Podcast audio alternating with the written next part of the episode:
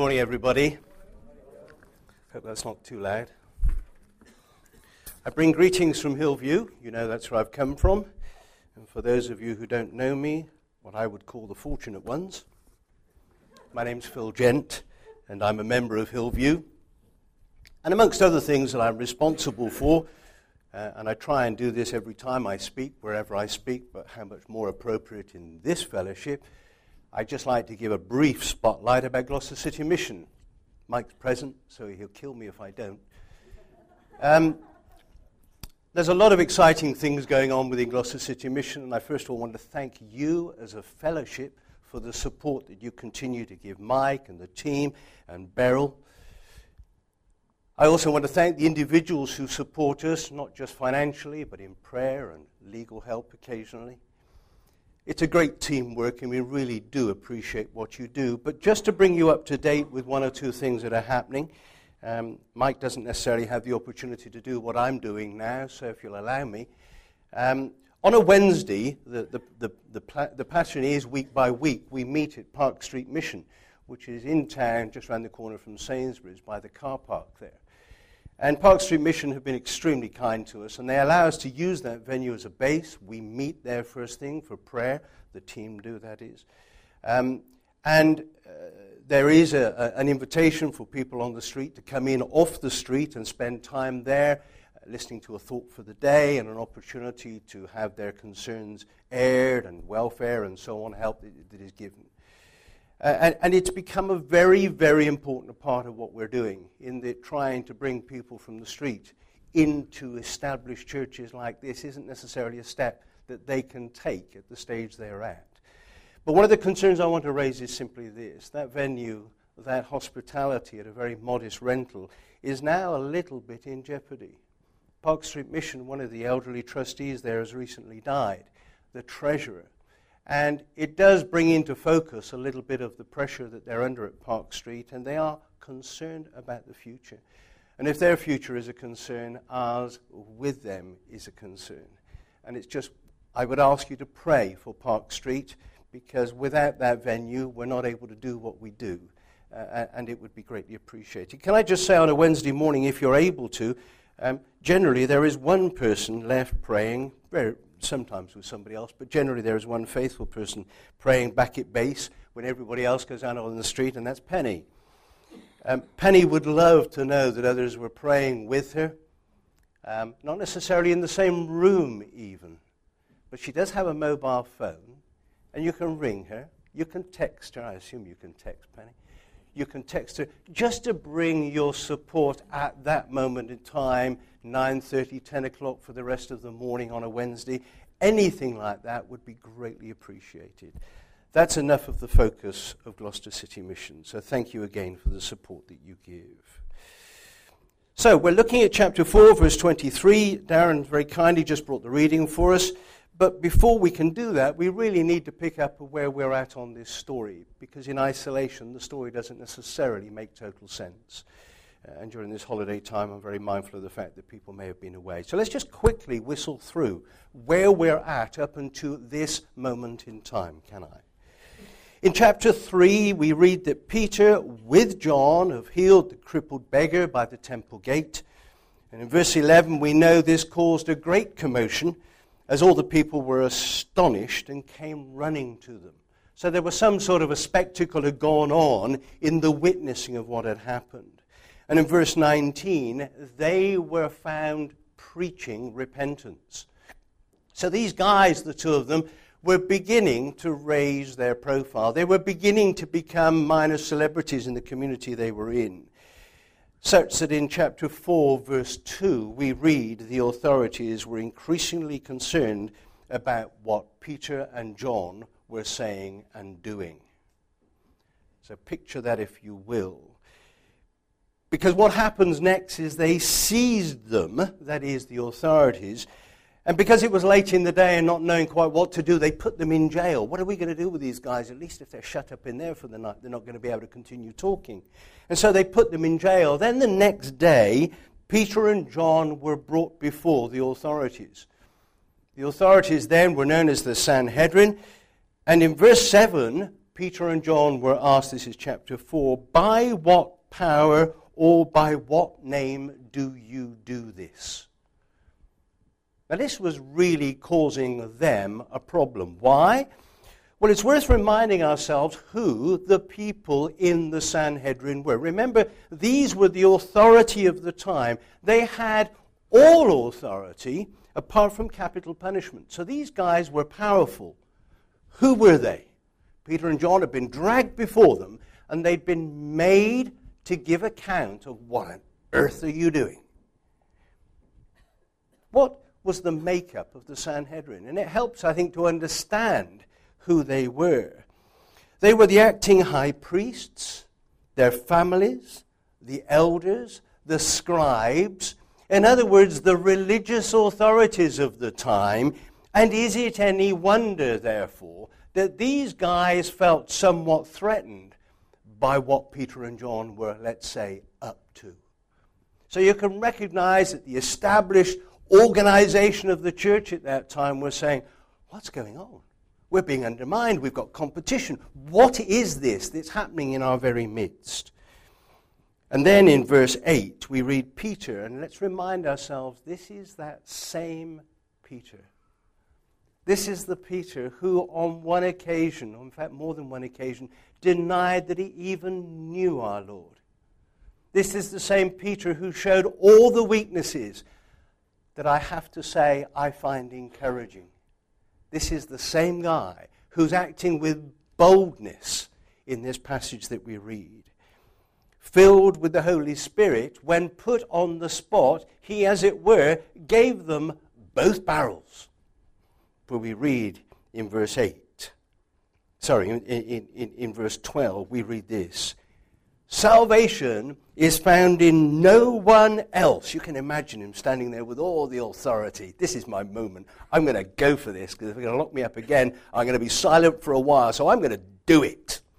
Salvation is found in no one else, for there is no other name under heaven given to men by which we must be saved. Straight down the middle no doubt, no ambiguity, no misunderstanding. This is it. There is no other name. Well, you can imagine these guys in the makeup of the religious authorities. What on earth do we do with these guys? Why won't they just shut up and go away? And you can sort of sense the heat of the moment and the difficulties. And so in verse 18, they were told to cease speaking and preaching. Go on, on your way. And then in verse 20, Peter said, We cannot help speaking about what we have seen and heard. You cannot stop us. And then in verses 21 and 22, we read, let's just have a look at those preceding verses, shall we? 21 and 22. Uh, and everyone who calls on the name of the Lord will be, sorry, beg your pardon, wrong chapter, 21, 22, chapter 4 beg your pardon. And further threats, they let them, and after further threats, they let them go. They could not decide how to punish them because all the people were praising God for what had happened. So these guys in the authority were all of a sudden completely on their own because all the people had joined with Peter and John. So you can imagine something special was going on. It's an interesting point that's made right at the end of verse 22. Do you know, when I was a young man and I read this passage, I used to think that for somebody to be um, made well in their late 40s or in their 40s, I used to think, God, that's old. My perspective has changed. Let me make it clear my perspective has changed. Now remember, this book is written by a doctor because those in greater powers and authority of investigation than I say that this book is written by the gospel, the, the writer of the Gospel of Luke as well. So if that's Luke, this is Luke. The style confirms that. So why does he record? For the man who was miraculously healed was over 40 years old. Is that just a statement of fact? Or is that humor? God flipping heck. This guy was over 40. Or is it what?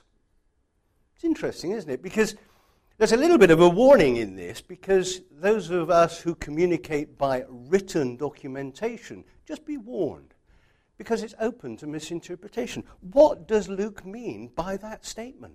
Was it a remarkable healing, all the more remarkable because of his age? Or was it a doctor typical detail at the end of a consultation? This bloke's in his 40s? What was it? I don't know. I'll leave you to decide on that. And so we now come to this passage this week now. And so at verse 23, we have the heading, The Believer's Prayer. Now, I just want to ask you at this stage um, in your day to day reading of the Word, I wonder how many of you use electronic devices to receive the Word of God for daily reading. Just signal your hand. I'm not going to ask you any serious questions. I'm not going to ask you any question. Does anybody here receive? Yes, there's one, two, three. A, the age in which we live, it's spreading, it's contagious. Um, I tend to use the Scripture Union word live. Excellent. Well, I'd be really grateful if you would stop listening, because at this point I'm cribbing their notes. no, no, no, not at all, not at all. Back on June the 8th, when I started to look at this passage, please, I'm not that organized. I was actually going away, so I thought I really needed to get my head around it, so I was ready. This very passage was that morning. So there I was, somewhat floundering, thinking, crumbs, what am I going to get out of this passage? Spare a thought for me. You've just had it read to you. What is there to be got out of it, first reading? And yet, therefore, within a half an hour or so, I'm looking at my daily notes, and it's this very passage. Let me just read you the comments that are made. A rare thing happened recently, says the writer after the passage. My MacBook Pro, he said, for those of you who don't know, that's a computer, suffered a bout of corruption, he says. After diagnosing the symptoms, archiving my hard drive, and reinstalling the operation system, it was successfully restored to default settings and all was well again. Well, the day I read that, I could so relate. Look, I'm not being conceited here. I have a MacBook Pro too, so, you know, I'm an Apple man. There are a few of us, aren't there? Are you an Apple man? Oh, right. You wish you were. Okay, beg your pardon. Um, and my hard drive had suddenly been corrupted and I needed to be restored. And there I was going, Do you know, this is for me. This is so for me. This passage this morning, these notes. And now I look back and think, this guy is fortunate because my computer then went and died, and I've had to replace the darn thing. The point this guy is making here in his notes what is our default setting when push comes to shove? When we're thoroughly up against it, and he's using the analogy here of his computer, you go back to a reset, etc., etc. But let's now talk about life. What do we do when we are truly up against it. You know, he goes on to say here that, you know, Peter and John, with their freedom, they decided to go off shopping. Oh, sorry, wrong passage. And he goes on to be frivolous about what they might have done. But what did they do? And in verse 23, we know immediately what they did. On their release, Peter and John went back to their own people and reported all that the chief priests and elders had said to them. Let's just have a look at that immediately. So they went back to what is in effect their community or their sending church. One of the things that we feel very, very strongly about in Gloucester City Mission is that anybody who comes to work within the organization must be endorsed by their fellowship. They must be in a community, they must have leaders, and they must be endorsed by those leaders so that we know something of their standing. Can I say that in this situation, Peter and John have returned to their fold because they felt, I believe, very much that it was important to be back in the security of their own. So it says on their release, Peter and John went back to their own people. It just brings, I believe, into some focus some of the thinking behind the need for a sending church or an endorsing home church type thinking. So, the value of the support that you bring as a fellowship to those who are overseas, those who right now need to know that you are meeting and indeed incorporating prayers for them, privately and corporately. It brings that sort of twin effect into, in, in, into focus the people and these two guys that were in the front line. Because today, of course, we're looking at the boldness facing opposition.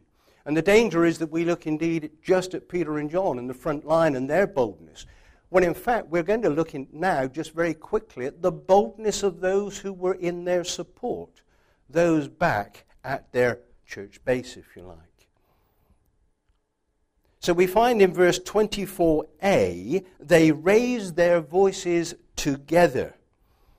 There's a sense of one voice, unity in the whole assembly, and the feeling that that brings. This was a united fellowship. Or, put another way, there were no differences that divided them. I think there's a word of caution immediately here. There's no perfect church this side of heaven. If I'm involved with one, it's flawed immediately. But I think it's worth reminding ourselves of the need for unity. With one voice, together, it says. And when they heard this, they raised their voices together in prayer. And then they started what is recognized as a very, very famous prayer in the Bible. It's reckoned to be a very good prayer to look at. So, how did they pray? The people recognized the nature of the frontline work that Peter and John were involved in, and they were prompted to pray with immediate urgency. They didn't, have a, they didn't call a business meeting with an agenda. They didn't discuss increased funds to mobilize more troops to work with them. They prayed. But how did they pray? Verse 24b they start, Sovereign Lord. Can I just challenge us all to remind ourselves of the awesomeness of our God? As evangelicals, I think sometimes, please allow me to say this, sometimes we're almost pally with our Heavenly Father. Our relationship is such that it's restored. We've been reminded this morning, and our relationship is such that we have a relationship with our Heavenly Father who is close and understands us and knows us. But it's really, really important to remember that our God is an awesome God. And so they start with sovereign, totally in charge, whatever you want to call it, sovereign Lord. They address God in the true way that he should be addressed. Then, continuing, they praise God as creator of all things. So they recognize his title, then they recognize what he's done. And it's as though to endorse God's standing. We recognize that you're awesome, and we know it because we believe and we know that you are the great creator God. The point they're making here, I believe, is this that if you're the great creator God, you even made these jumped up local people in the Sanhedrin, and therefore you can have control over them because you are the awesome, total creating God. And so their prayer is very much we recognize the authority that you've got, and even especially able to control these people who are against Peter and John at this time. So, in effect, the assembly of Peter and John's friends was stating God's credentials and worshipping him in total reverence. Then in verses 25 and 26, we have this. They start to use Scripture.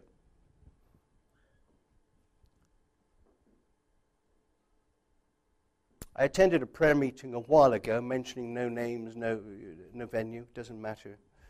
But the prayer meeting was very much an evening spent of bringing prayers of requests.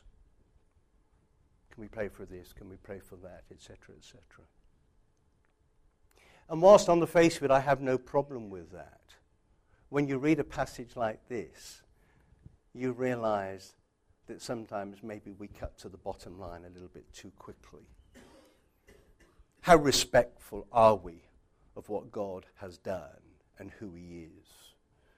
And how fearful are we of Him when we pray, Heavenly Father, in that intimate relationship.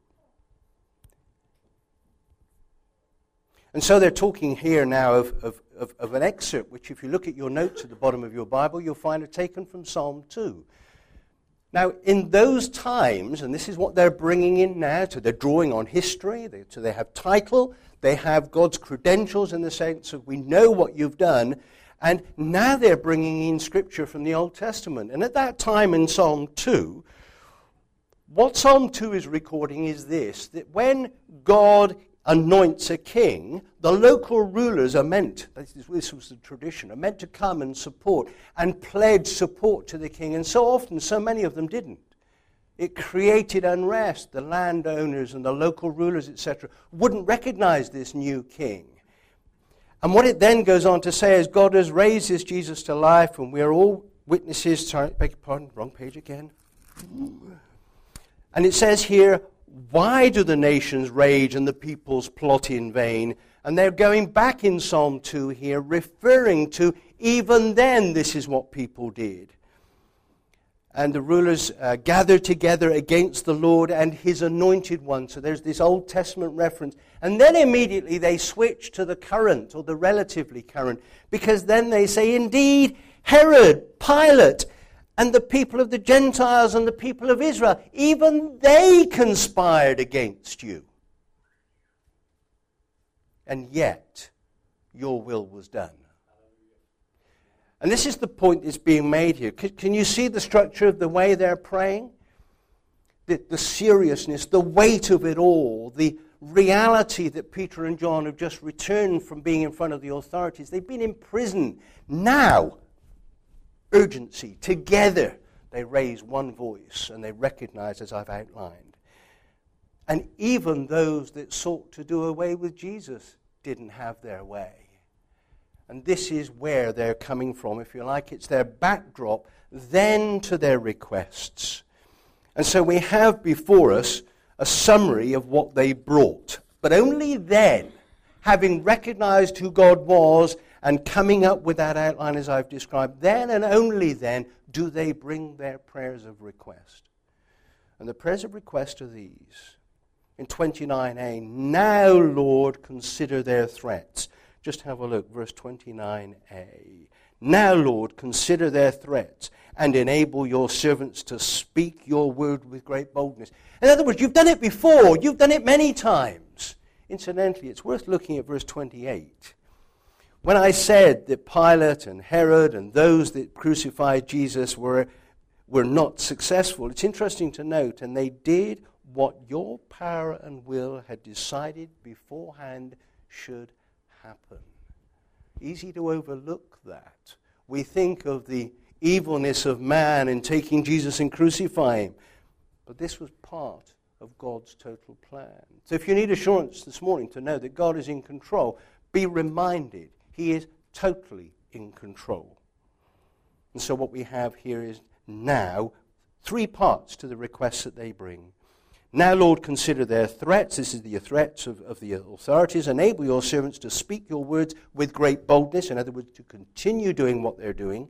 29b, and enable your servants to speak your word with great boldness. In other words, please, can nothing stand in the way of what they're continuing to do? And then lastly, in verse 30, we have stretch out your hand to heal and perform miraculous signs and wonders through the name of your holy servant Jesus. It's a marvelous pattern of a prayer, the way this is built. And if I say anything more, it will be to repeat what I hope uh, uh, the point I've made. What conclusion can we draw from this for us today, this morning? Well, when I think of boldness and speaking the message, speaking the gospel, I have to say at times I find myself incredibly lacking. My boldness is smelt, spelt at best with a small b and it's weak. But let's remind ourselves of what the message is that we and they are encouraged to be bold about. What was it? What was that verse? Salvation is found in no one else, for there is no other name under heaven given to men by which, if you think about it, we'd like you to be saved. No, we must be saved. Can I be bold this morning and say to anybody here who doesn't understand what that means, would you please stop where you're at?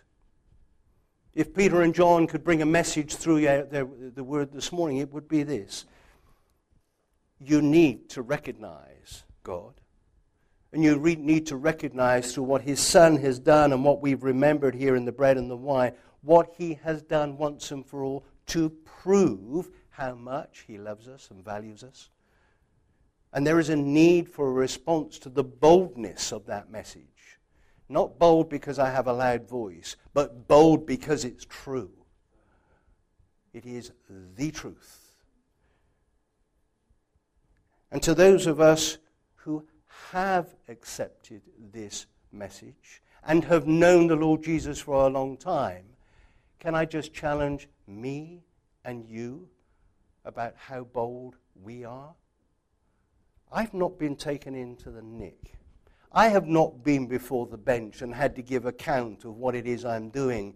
Maybe it's because I haven't been doing it. But all I would say to each one of us is there is a need, particularly for us in these times, to speak boldly of what we know to be the truth. The fellowship were bold in their prayer. Peter and John were bold in their activity. We sometimes sing the song, don't we? Bold I approach the eternal throne. Nice and easy to sing. But when we do, do we recognize the awesomeness of our God? And yet, the intimacy of the relationship He wants with us through His Son. Ours is a wonderful privilege, but equally, it is a phenomenal responsibility that we have to make our Lord Jesus known. May we each, as we go into the week, be found to be bolder than maybe would otherwise we otherwise would have been. Thank you.